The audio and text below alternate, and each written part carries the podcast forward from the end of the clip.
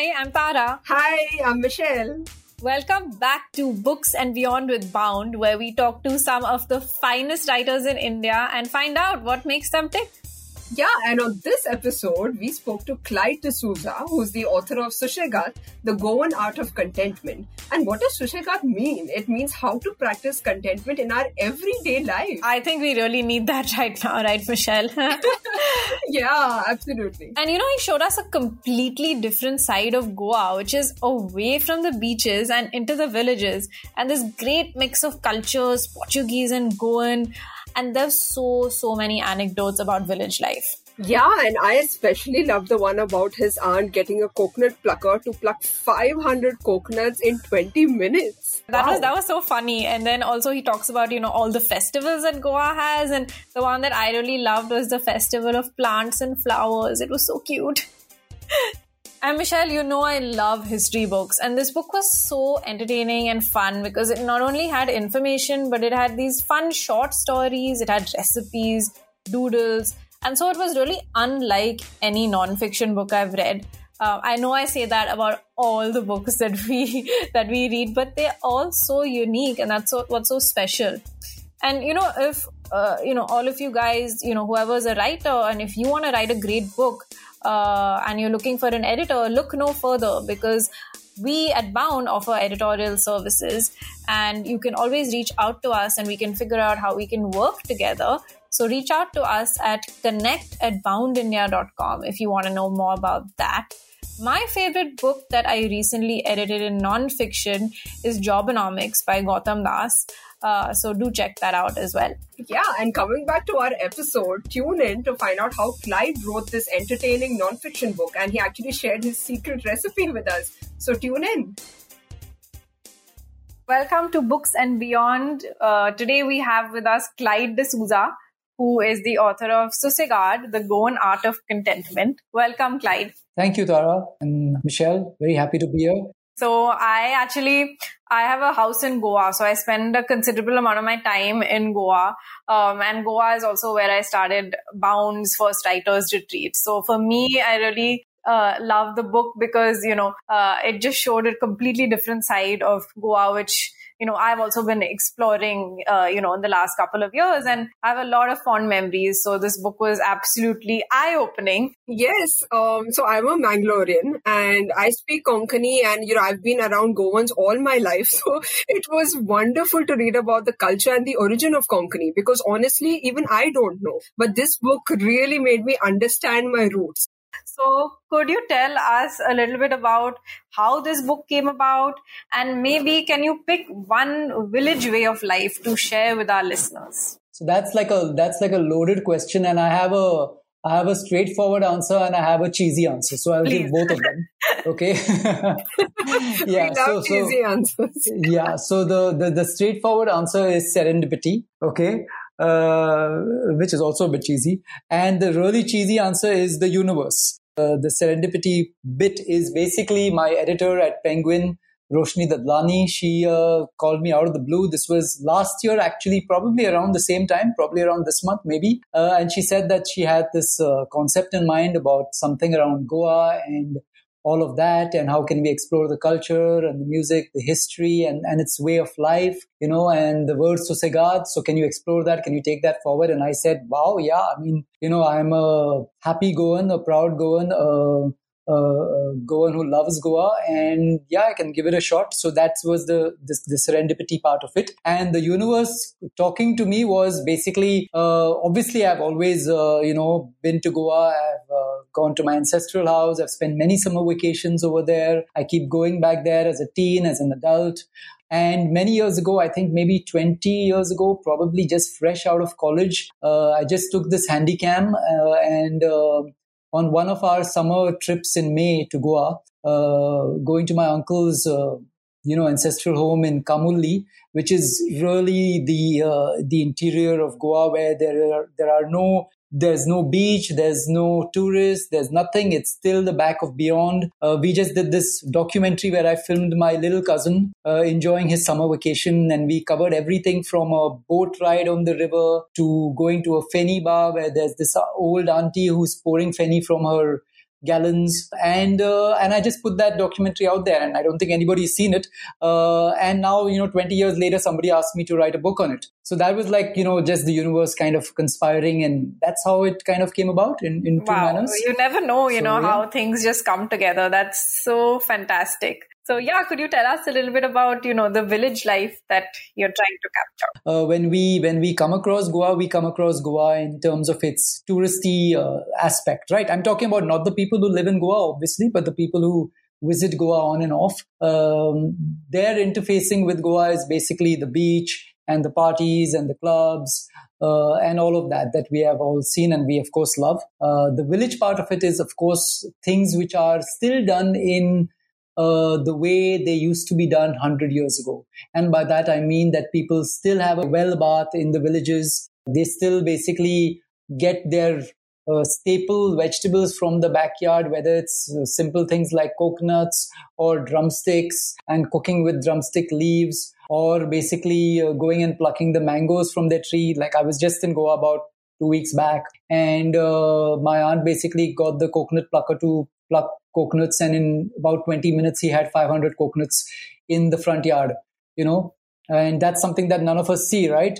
So that's a little bit of the the village style of goa which still exists. Of course like every other city it's it's developing and some of those old ways are going. Uh, but uh, stubborn as goans can be they still like their you know their slightly old traditional ways which we can hope that they kind of you know still preserve that's a, yeah. that's amazing. I mean, you know, that took me back uh, to my uh, childhood days when my father used to narrate anecdotes from his life in Mangalore, and I always used to mm. wonder, like, oh my God, why are we indoors? Why are we children just staring at the screen, whereas we should yeah. be outdoors, you know, climbing trees, you know, swimming in you know wild waters. But what your book, uh, you know, brought alive was how you know this is contemporary. It's not like it's a lost time. It still mm. exists, and it's just that it's not being noticed by people right?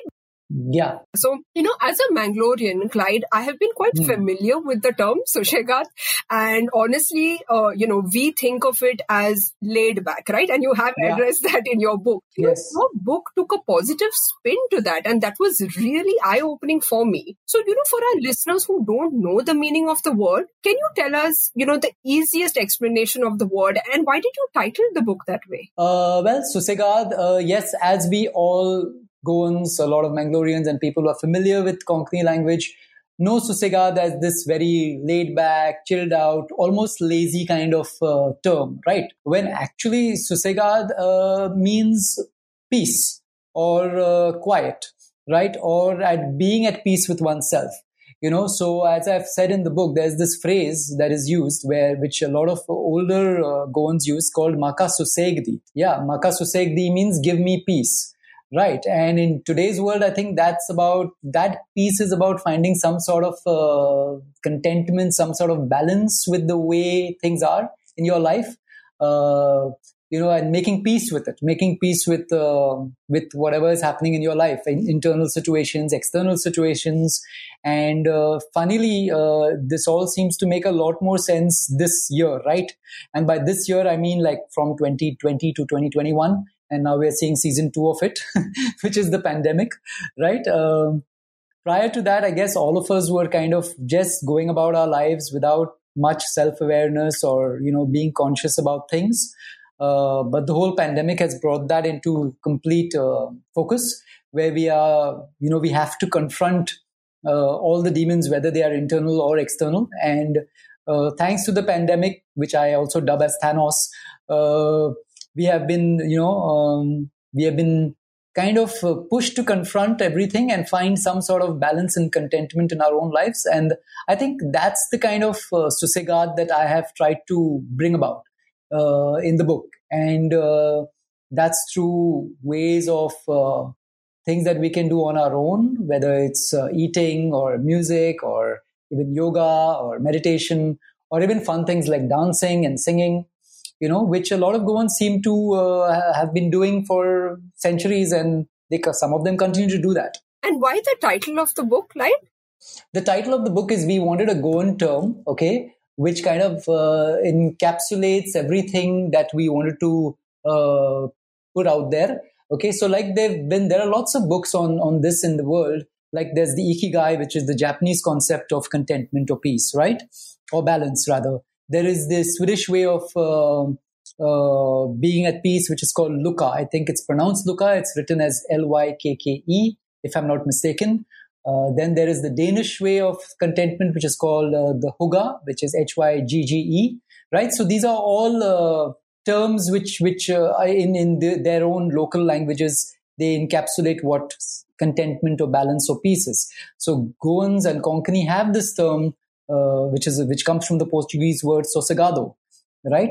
Uh, so we thought this is a great word. It's been used a lot. Uh, it's it has local roots. It has Portuguese roots, and um, it uh, will convey convey everything that we want to convey about peace. And that's that's very smart actually, yeah. and uh, you know I'm so happy because it it will sort of you know this way of life and this way of thinking will become more mainstream. Right. But also you know uh, what Michelle and I really liked about the book is every single page had something new uh, you know, we learned so many things in the book which we do, would never have known otherwise. You know, like for example, you speak about how you know um, the Alphonso mango, which you know we all uh, love to eat, is actually mm. it was named after the Duke, uh, Duke of Goa you know um, yeah. and and so many other facts i think you know 7000 bars and all of these different things uh, so what did you learn? You know, I'm sure you, you, you knew a lot of this before, but what did you learn while researching for the book that you didn't know before? And what was your process? Not only did you guys, I mean, my readers, all the readers who have been reading the book learn from it, honestly, I learned a lot from it. so, so while the book is being described as a self-help book, for me, it was a self-happy book. Okay. Cause I mean, what better thing to do than to kind of uh, research or learn about this place that you've loved, you've grown up going to so many times. So the various things that I learned, I mean, I learned like lots of things, like especially like even like you mentioned the mangoes, then being so many different varieties of mangoes or the fact that there are so many rivers and there's a whole network of rivers and why Goans love fish curry is because there were so many rivers that, you know, kind of are a network of transport within Goa. They also are uh, supplying the water to the fields. Then what else did I learn uh, about the ferry system? The fact that it's free to everyone. Okay. So you can just, you know, hop onto a ferry and it's free. It's provided by the government. Uh, then there's this entire uh, tradition of Purumenth. So Purumenth is basically uh, stocking, stocking of food. So as we know, all Goans, they love their fish curry, right?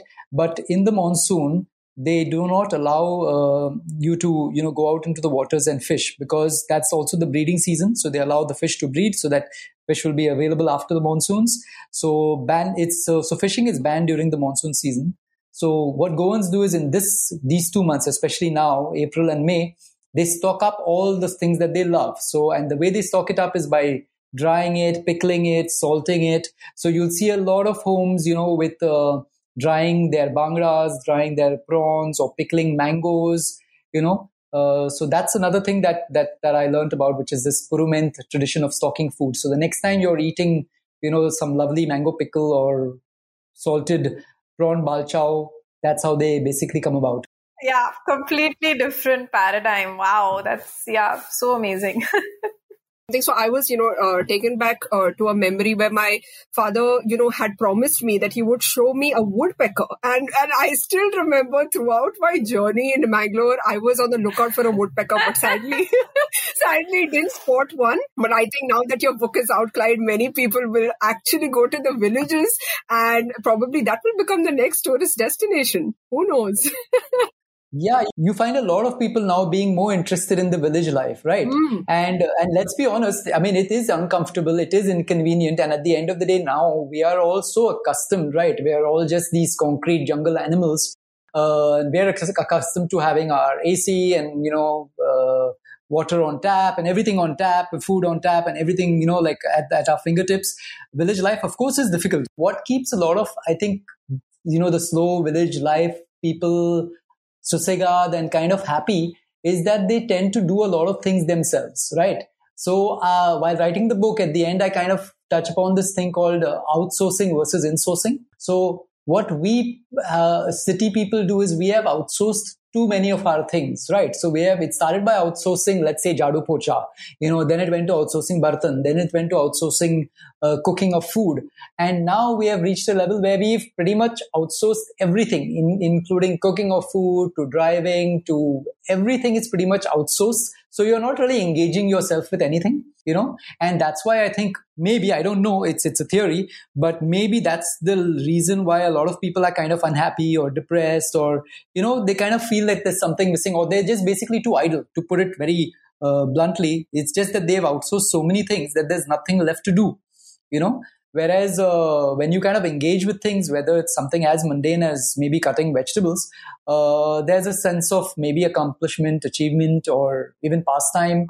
You know? Yeah, and, and you know, talking with city uh, folks, uh, you know, we know that you also live in Mumbai. Yeah. What is your job like, and how do you practice this Sushegat style? You know, amidst this, you know, rat race uh, of what goes on in Mumbai did you write the book in Bombay? Was it difficult to get into the Susegad sort of mind space when you were writing this book yeah. when, you, when you're in Bombay? So I think the first step of Susegad is being aware of everything that you do, whether it's how you eat your food, to how you walk, to how you sit, uh, to how you consume, um, how many how many hours of binge watching you do. So it's the first part I think is being aware. So when I wrote this book, uh, yes, I'm in Mumbai and I do have a, day job at a television channel called 9XM.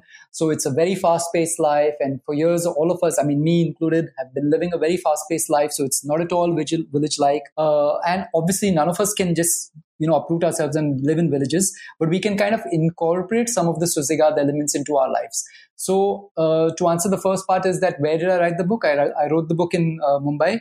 Um, and I wrote it around sometime this time last year. So basically, April, May, I think, is when I was writing it. So I wrote it for about four months in Mumbai at my home. Uh, and it was at the peak of lockdown. So honestly, it, it, maybe if I didn't have the book and I was just working without any other distraction, I'd probably go mad. so the book was was uh, therapeutic to me as well. And um, I wrote it over a period of four months, and my process was basically uh, no matter what happens, uh, writer's block, writer's shock, whatever it is, whatever you want to call it, uh, write every day, write 500 words.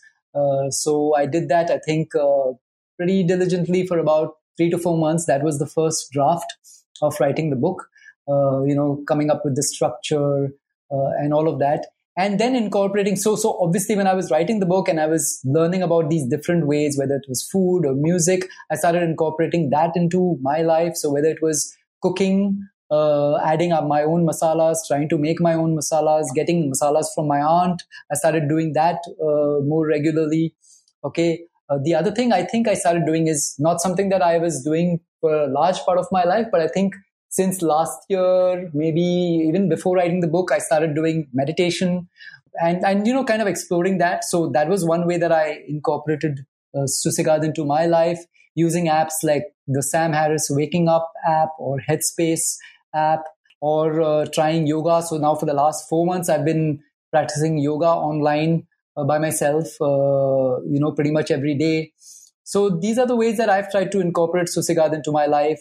Uh, dancing is something that I love doing. So I've been now with the lockdown, of course, I can't do it in a group, but last year I did that uh, with a group. Uh, so, you know, just ways in which you can kind of uh, uh, be happy. these things. Yeah, yeah, yeah, be happy, be engaged with life you know so those are the ways that that i try to incorporate Susegad into my life of course i can't go on ferries living in mumbai i can't yeah. climb a, i can't climb a mango tree no but it's, it's so important to you know have all of these things like for me like my daily yoga practice like really really you know mm. affects the quality of life so and, and i'm michelle is also a dancer Yeah, yeah, and and for me, yeah, uh, wow. you know, like taking a daily walk, you know, makes a big difference. I think that really helps. Um, you know, take away all the stress and yeah we, yeah. we i think we you know if we end up doing things that we love no matter mm. what it is, wherever we are in the world. And I think that's the motto of the book. You just, you know, do things that make you happy. And you know, you, you have mentioned in the book that you have visited Goa on vacations, right? When you were younger and you've mentioned some of these memories, like, you know, plucking cashews to even waiting for a bus for like two hours just to go for grocery shopping. So we were curious, you know, what's your absolute favorite memory and, you know, that you would love to relive if you had another chance? Um, could you, you know, narrate that for our listeners? Oh my God. Okay, let me think about that. There are so many.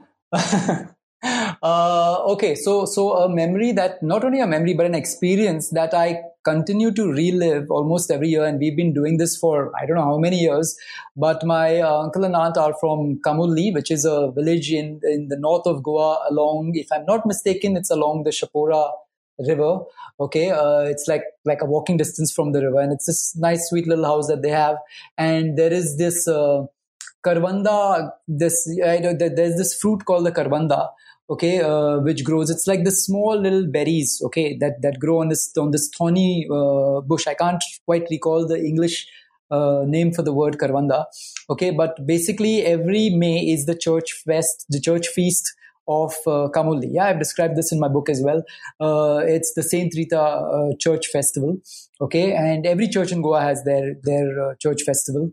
Uh, so in May we go there, and uh, on the day of the feast we pluck these karvandas in the in the in the afternoon. I think after lunch, and it's like super hot. It's super sweaty, and you know you're sweating, and you're it it becomes our own little Enid Blyton type of adventure where we are going through this uh, thorny bushes to pluck karvandas and these karvanda growth is like you know thick and thorny and there are red ants all over the place but but the, the family all of us kind of gather from uncles who are like 60 to us to to now the nephews and the nieces and the kids uh, you know they also take part in it. So that's an experience that i kind of you know look forward to almost every year. Uh, even though it's like really really simple i mean we can kind of go and buy karvandas from any uh, from the nearby village but but but just plucking that gives us such a sense of joy and uh, you know it's it's so different from the everyday things that we do uh, that that's a that's an experience that I absolutely love, treasure, and it's one of my most fondest uh, memories of of Goa. And after that, we kind of end that day with a well water bath. You know, so going to that well, drawing the water out, and having pouring water over our stupid heads and enjoying that. so it, it sounds really simple and rustic, but it's it's uh, it's beautiful.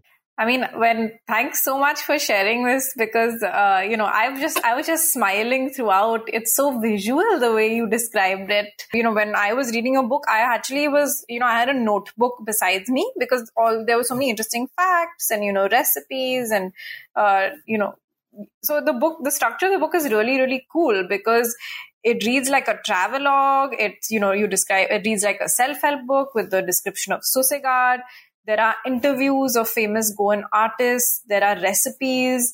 Uh, there are even short stories. So that is such a fascinating structure. So how did that structure come about, and which part of it was the most fun? The the first thing I do when I when I try to create anything, whether it's uh, in my day job or writing or whatever, is is is that I kind of try and think of myself as the person who's consuming it, right? So for me, nonfiction, while it is it can be very interesting, it's also quite dry, right? Nonfiction can can tend to become dry because you're kind of just uh, you know not really there's no story as such that that you're weaving. So when I was writing the book, I thought, okay, I need to kind of you know add a lot more to this when I'm when I'm creating the structure. So instead of just delving into the music, history, culture part of Goa, I thought let's structure it in such a way where each chapter has of course the, the the the, backdrop of, of of that chapter which is let's say it's music then the backdrop of music the history of music and all of that. But then i thought let's layer that with kind of adding interviews so you get a first hand account of people who are goans especially personalities famous personalities who have who live in goa who have been spending their lives in Goa and who have kind of used their Goan roots to, to create something. So that was the inter- interview part of the layer.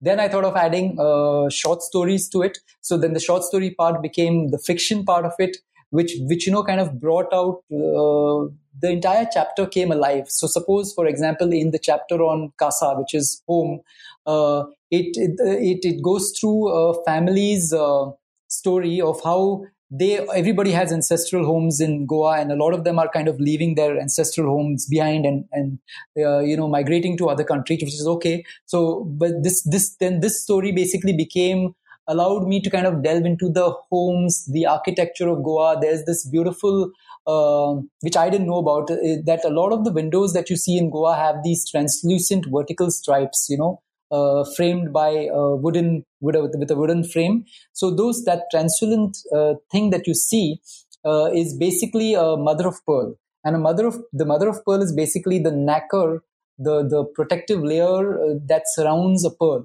I didn't know that. Okay, so what what a lot of the old Goan homes have, the traditionally Portuguese Goans have, is that they have this mother of pearl part as as part of the window. So it's transparent, it's translucent, it allows sunlight into the homes, and of course now also looks aesthetically uh, pleasing from outside. So the the the short stories basically allowed me to to to uh, to bring about these little historic parts but make it a lot more interesting so for example in the in the chapter on food jeon uh, I have talked about a mango murder mystery. Over here, I I, I, I, I was allowed to kind of you know give the reader uh, an insight into Goan's love for mangoes and how someone might even kill for a mango, right? Then another layer that I added to the book in terms of structure is my doodles. Okay, so now I'm a self-taught. I wouldn't say a, a great doodler, illustrator, whatever you want to call it, uh, but I started doing this hobby again maybe two years back yeah, actually, you know, that was one of our questions, like, like the doodles were so refreshing. And then, you know, we went about and checked your Instagram profile. I mean, we love your doodles. And like I said, I'm no like, you know, you know, great artist or anything, but I thought like instead of just putting down words, which I was always doing all my life as a writer, I thought that let me not use words and communicate emotions, right? Communicate a feeling, communicate an emotion, so the whole doodling thing came about and uh, it was again just something that it was a discipline for me as well to try and do a doodle every day. So i started i think about two years back and then the doodles sort of sort of uh, sort of had a personality of their own. So i said okay i asked my editor can i include the doodles as well? So every chapter has a doodle as well which we know which uh, which captures the mood of that chapter right or the short story of that chapter. So that was the third layer that i added uh, then, of course, there's the recipes because, of course, how can you have a Goan book when there's so much of eclectic food? I'm hoping to try out one of those recipes soon. Yeah, may, may I recommend one, okay. Tara? So uh, yeah. there, there is a Goan uh, dessert mentioned called bibink, yes. you know, bibinka. Yeah, you mm. should have that. I mean, I it may be on one of your sweet days, but it's too sweet. You know, let me put a disclaimer, but it's it's amazing. Okay. yeah, it's a sinful sinful des- dessert, absolutely, and it's it's one of my favorite desserts. I mean uh, so yeah, the recipes, of course, also came about. I asked some of my aunts, I asked some of the people who I know to share some recipes with me. I asked the bartender, who's also featured in the book, to to give me a fenny cocktail. So that's also part of it. So then it also becomes something that you can use, right? It's also functional.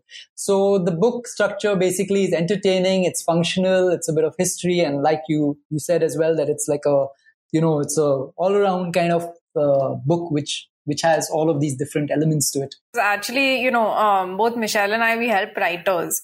Uh, so it's so interesting because we were talking today and both of us mentioned your book to our various, you know, clients that we work with yeah. about, you know, how you yeah. can add in all these fun different layers to really hook the reader because every page is different, you know, whether it's a story or the doodle. Yeah. Mm. And yeah. one of my favorite stories is Ek Cut which is about mm. two brothers who are on the way to, you know, their third brother's funeral, but then they stop to drink and climb a tree. My God, that was hilarious.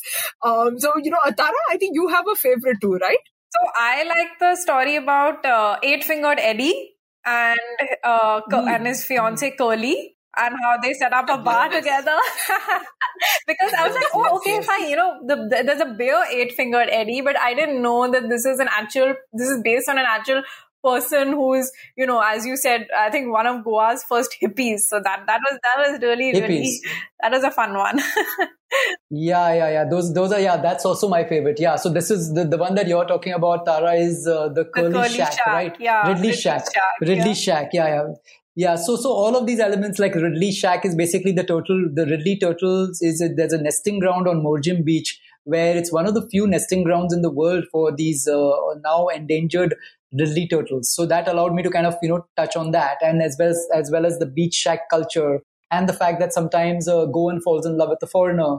You know, so that story has that nice teenage romantic angle to it And uh, Michelle, the one that you liked is basically a kut, right? So the yes. Konkani word is koot, yeah. Oh, uh, sorry and, about yeah. that. no, no, that's fine. So we're all learning something new, right? Yeah. So koot is koot is basically so that's that's a person slightly personal story because my uncle there are three of them, okay, and as all Goans do, they love to drink, uh, and uh, and so the elder the eldest brother has passed away. So so and these two brothers are now there. They are they are Goans by heart. They sing, they dance.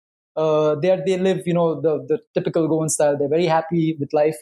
Uh, so so that that chap that story, short story was a little bit of a personal angle that I kind of brought in. Of course, they never did climb a coconut tree and they never did drink on the way to the funeral. But I kind of imagined that if they were in Goa and this would have happened, they probably would have done that. So one thing that is really obvious is obviously the language, right? Konkani is a very big part of Goan culture. And what we loved is, you know, you had a list of famous Konkani proverbs. And I, if I can mention my favorite, it's, you know, Aplo Koito, Hatar Bosliar, Nala Kityak Gali. That is like if a blade cuts your hand, do not blame the coconut. I really liked that. And I wanted to ask you, so what's your favorite proverb? And how do you think these proverbs will help readers, like who want to really understand Goan culture? Yesterday, I was listening to this podcast by Lex Fridman, okay, who, whose podcast I listened to, and he talked about, he was talking to someone, and that, I, I can't remember the person he was talking to, but that person said that words, okay, or ideas can can literally literally change a person's brain. Like it can literally change the physical neuron structure of a person's brain. And he gave the example of the phrase, I think, therefore I am.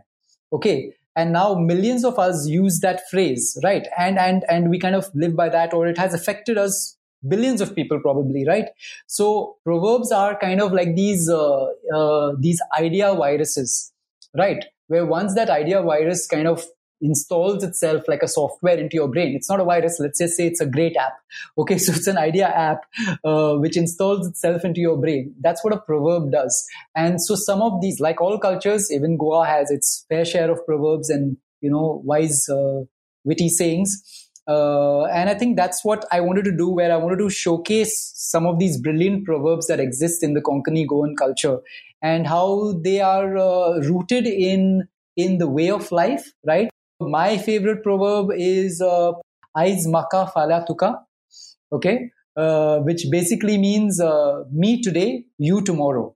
And I like the way it sounds, you know, Aiz Maka Fala Tuka, which basically means me today, you tomorrow. And I'll tell you a little bit of history about it. So this, this proverb is basically engraved on the ark at St. Thomas Church in this beautiful village called Aldona, which is in the north of Goa. So if you go to that village, and you go to the cemetery, the gra- graveyard part of the village, of the church, sorry, you will see the, the, the words Aiz Maka Fala Tuka. So it's very tongue in cheek. It basically means me today, which is me today, I'm dead, today I'm in my grave. But hey, you tomorrow. So, you know, don't think too much of yourself. So, so, so it's basically reminding people like your, to just. Like your turn is coming up. yeah, yeah, your turn. So whatever, whatever is happening to you, whether it's good or bad, you know, me today, so, but you tomorrow you know so all of us will kind of you know everyone has their turn or so to speak. So that's a really good uh, proverb i thought you know. And yeah that's probably one of my favorites. I love all of these explanations that you're doing because i love history.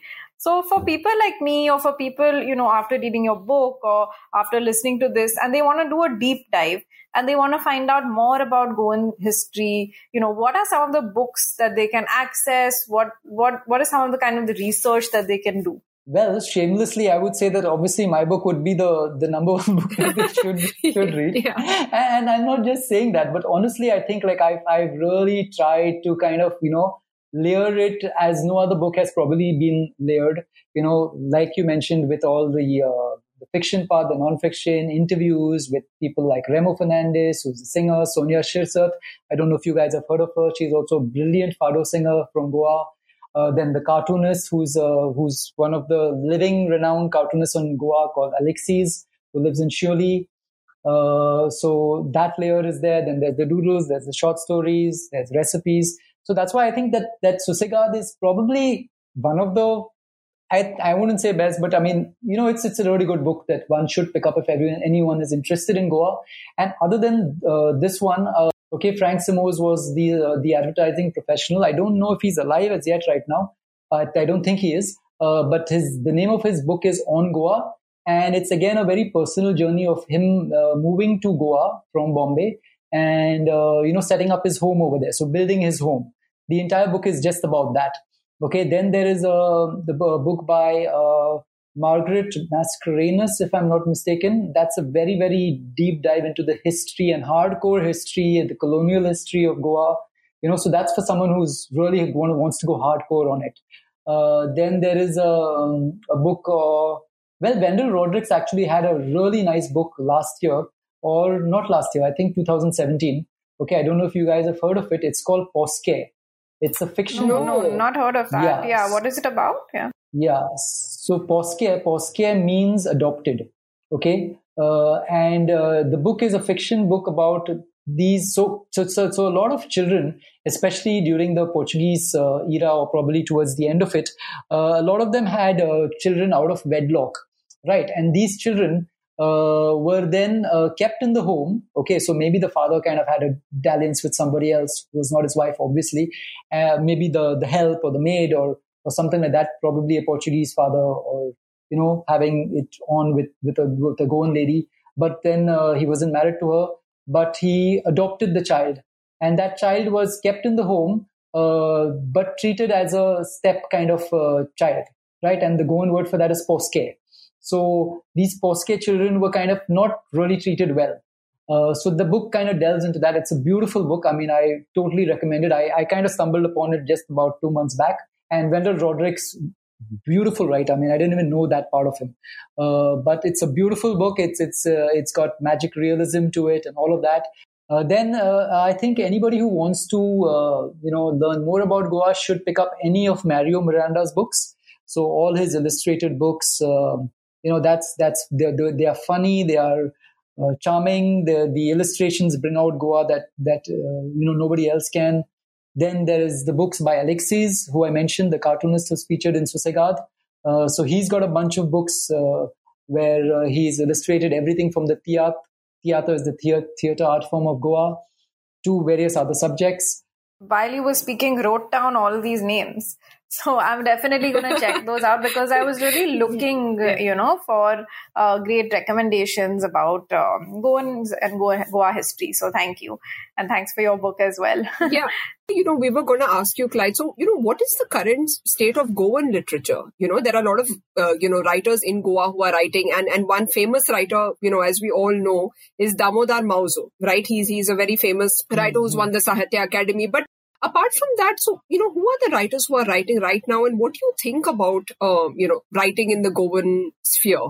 Uh, we uh, spoke to Jessica Faleiro, so she's another Goan yes, writer who yes. did uh, you know appear at a retreat. We read her book. We really liked her writing. So it's a collection of ghost stories in Goa, and it's basically yeah, it takes yeah. one family and it's interconnected. Wow. Okay, I think I should pick that up. yeah, it was really good. Yeah. Yeah. So I think, yeah, I think, see, obviously, uh, I, if I'm not mistaken, another thing that I found out is that the first printing press, maybe in India, I think, if I'm not mistaken, I could be wrong, uh, was was uh, was in Goa, and there is a, there is a publishing house in Goa called uh, it's called 1556, if I'm not mistaken. Okay, which is that was the year that the first printing press was uh, started in India, and that that was in Goa was brought down probably by the British. Okay, so there is a publishing house in Goa called 1556. I think it's run by Frederick Noronha, and uh, he publishes a lot of Goan writers and a lot of Goan uh, authors. So I think for people who are interested in you know in uh, Goan writing, they should definitely check out so that's I think I think he should kind of be lauded for no, that. that that that sounds very exciting. Yeah. Yeah, a lot of writers actually, you know, they are moving to Goa to to adopt yes. this Susegad lifestyle because you know you do need a lot of peace. Uh, you know, you do need a lot of, uh, mm. I'll say that kind of a zone in which you know where you're writing. And yeah. I think, and I think Goa is that hub, and we do hope that a lot of writers find that space. You know, and it doesn't mm. matter. I mean, if they are in Goa or not, but as your book says, we hope that they do adopt this Susegad lifestyle no matter where they are. We do our retreat in Goa so we we actually wow. over the last few years we've been working with you know many more uh, writers who moved there. So that's interesting, and so we hope that you know that arts and culture space uh, keeps growing there. Lovely. Uh, Clyde, like coming back to your book and about its fascinating experimental structure, another thing that we loved about it is that there are photographs And so, you know, and the most beautiful one for me was, you know, the sunset over Nerul River. I'm curious whether, you know, you took these photos just to put them in the book or do you love uh, taking photographs in general? And, you know, are they, are they like a collection that you have collected over the years? Uh, yes, so so it's both basically. So yeah, I do like taking photographs, uh, and some of them are from my collection from over the years. The Nerul one is definitely mine, so I stay close to uh, close to the Nerul Bridge. That's basically in Candolim. Uh, so one part of Candolim is where you go to the beach, and the other part is where you take a shortcut to Panjim. That's the Nerul Bridge, and I pass it very regularly. And I always kind of there's a restaurant below Nerul Bridge called now it's called the Lazy Goose. Uh, Okay, uh, it's it's uh, it's by the river, and that's one of my favorite uh, restaurants. Now it's very uppity and you know upmarket, which is also nice. Uh, but before many years ago, like ten years ago, it used to be called Amigos, and it was run by I think just this family, this auntie who would take one hour to cook, you know, and uh, so that's that's the, I took that uh, sunset photograph over there where the the you know the boats are kind of just gently flowing by under the bridge and the sun is setting and you can see the mangroves and the Sinquerim hills in the back, background beyond that which is the Candolim beach of course. So that was that. That's a very nice photo. So I, I quite like that. It was it's a it's a very personal uh, it brings back a lot of memories for me that photo did you uh, photograph them you know the rest of them for the book or were they part of your collection? Some of them are were uh, part of my collection but i think some of them uh, i went specifically to goa. I made a trip uh, sometime last year specifically to take okay. some photographs. Wow. So yeah. So it's a combination of both. Yeah. So yeah. you know clyde we spoke a lot about uh, goan literature and all of these things but uh, you know uh, coming to books, you know, which uh, are beyond Goan literature, what are your favorite books? What kinds of things do you generally read? Oh my God. Okay, so uh, wow, what do I read? I kind of try and read uh, everything. Um, so, like, you know, I mean, this is a really difficult question because some people always ask you, you know, like, what is what is your favorite genre? And I kind of struggle with that, not only in, in terms of books, but in terms of, let's say, even movies or things that we watch. And all of us kind of struggle with that because uh, I think my genre would be good good content you know they should have a genre called good content so because because we none of us really know what we kind of like uh, and we read everything so i like a lot of sci-fi the book that i keep going back to the movie that i keep going back to is jurassic park so I can read Michael Crichton's Jurassic Park. Oh, like really? yeah, yeah. Why is that? I don't know. I, I, I literally don't know but but it's uh, but it's just great. And i just like uh, reading that over and over again. Okay or i'll read the martian right which is by andy weir right? Uh, the famous matt damon yes. movie right? Uh, so uh, i like that book and i can keep reading that. Then there's this book on mountain climbing called uh, into thin air. I don't know if you all seen the movie. The movie was called everest. But the book by jon krakauer i think his name is he uh, wrote this book called Into Thin Air, and it's about this expedition to the Mount Everest and how uh, most of the expedition people end up dying. You know, so uh, that's another book that I uh, that I like. Uh, see, these are my some of my some of. Then I of course I like Salman Rushdie, but some of the older stuff like Harun and the Sea of Stories. that's one of my favorite books. I like Ruskin Bond. So I've been a, a, new fan of Ruskin Bond, especially since I was writing the book, because again, he describes the idyllic nature, uh, the mountains, uh, you know, the hilly area so well, and it's so beautiful. It again just yeah, transport you. Another yeah. zone that writers love to go to, you know, that's like a, a lot of writers have told us that, like, oh, wish we could live in Ruskin Bond's world. yeah.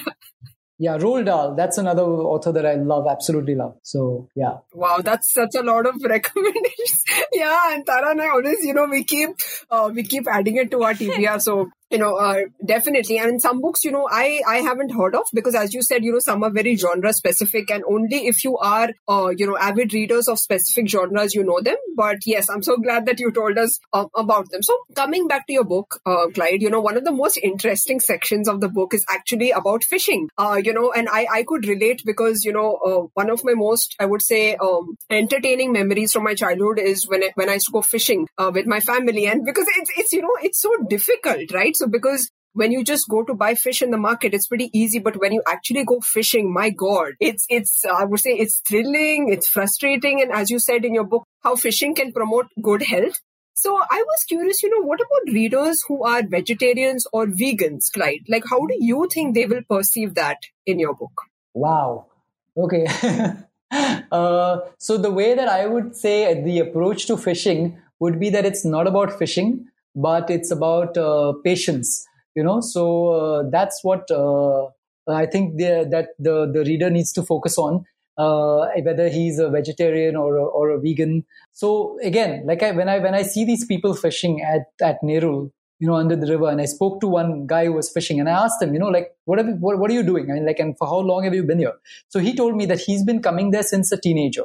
Okay, since he was like a teen, he would skip school or bunk school, and he would come under that bridge. would come with his fishing rod in hand. Sometimes it was just a twig with some nylon uh, string attached to it, and maybe a worm or whatever that he had, whatever bait he had. Uh, and, and, and I asked him, how long today, how long have you been here? And he said, I've been here for about four hours. And I said, have you caught anything? He said, no, nare, you know, in, in Konkani.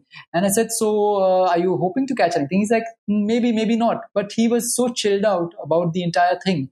Okay. Is that I realized that, that, well, there are two ways of looking at it. One is that maybe he's a bum okay? And the other part is that it's just something that he has just found uh, peace. very made peace yeah with. very meditative. Yeah yeah it's, it's it's so meditative for him right? That that the entire thing is not about fishing. It's about sitting still. It's about uh, feeling the you know like i was talking to him. I, I actually stood there and i just spoke to him and i asked him you know they tried to get into his head and he said that you know he's kind of he kind of feels the wind so he knows that as per the wind the fish will also kind of react to the wind or the he can feel the current of the water tugging his little bait you know and then he knows what's happening. So it's about again it's about that awareness. So i think maybe that spills over into his life as well where he's more aware of everything around him whether it's the wind or the water you know uh, or the nature the setting sun the rising sun so I think that fishing, even for people who may be vegetarian or vegans, they could probably look at it from that angle, you know, and not really uh, from the eating. Uh, yeah. How do you think Goa has changed during the pandemic? You know, has tourism in Goa changed, and how can what can we do to promote better tourism, more sustainable tourism? Yeah. Yeah, so this is a great question, Tara. So uh, I think well, firstly, Goa seems to have been blessed, or or you know, cross fingers, touch wood. But but funnily, it was one of the first states to open up, right? And I think it kind of opened after Diwali. And because uh, Goa is so dependent on tourism, especially for the livelihood of many, many, many uh, of its uh, residents. But the negative aspect of that is uh, rash tourism and development.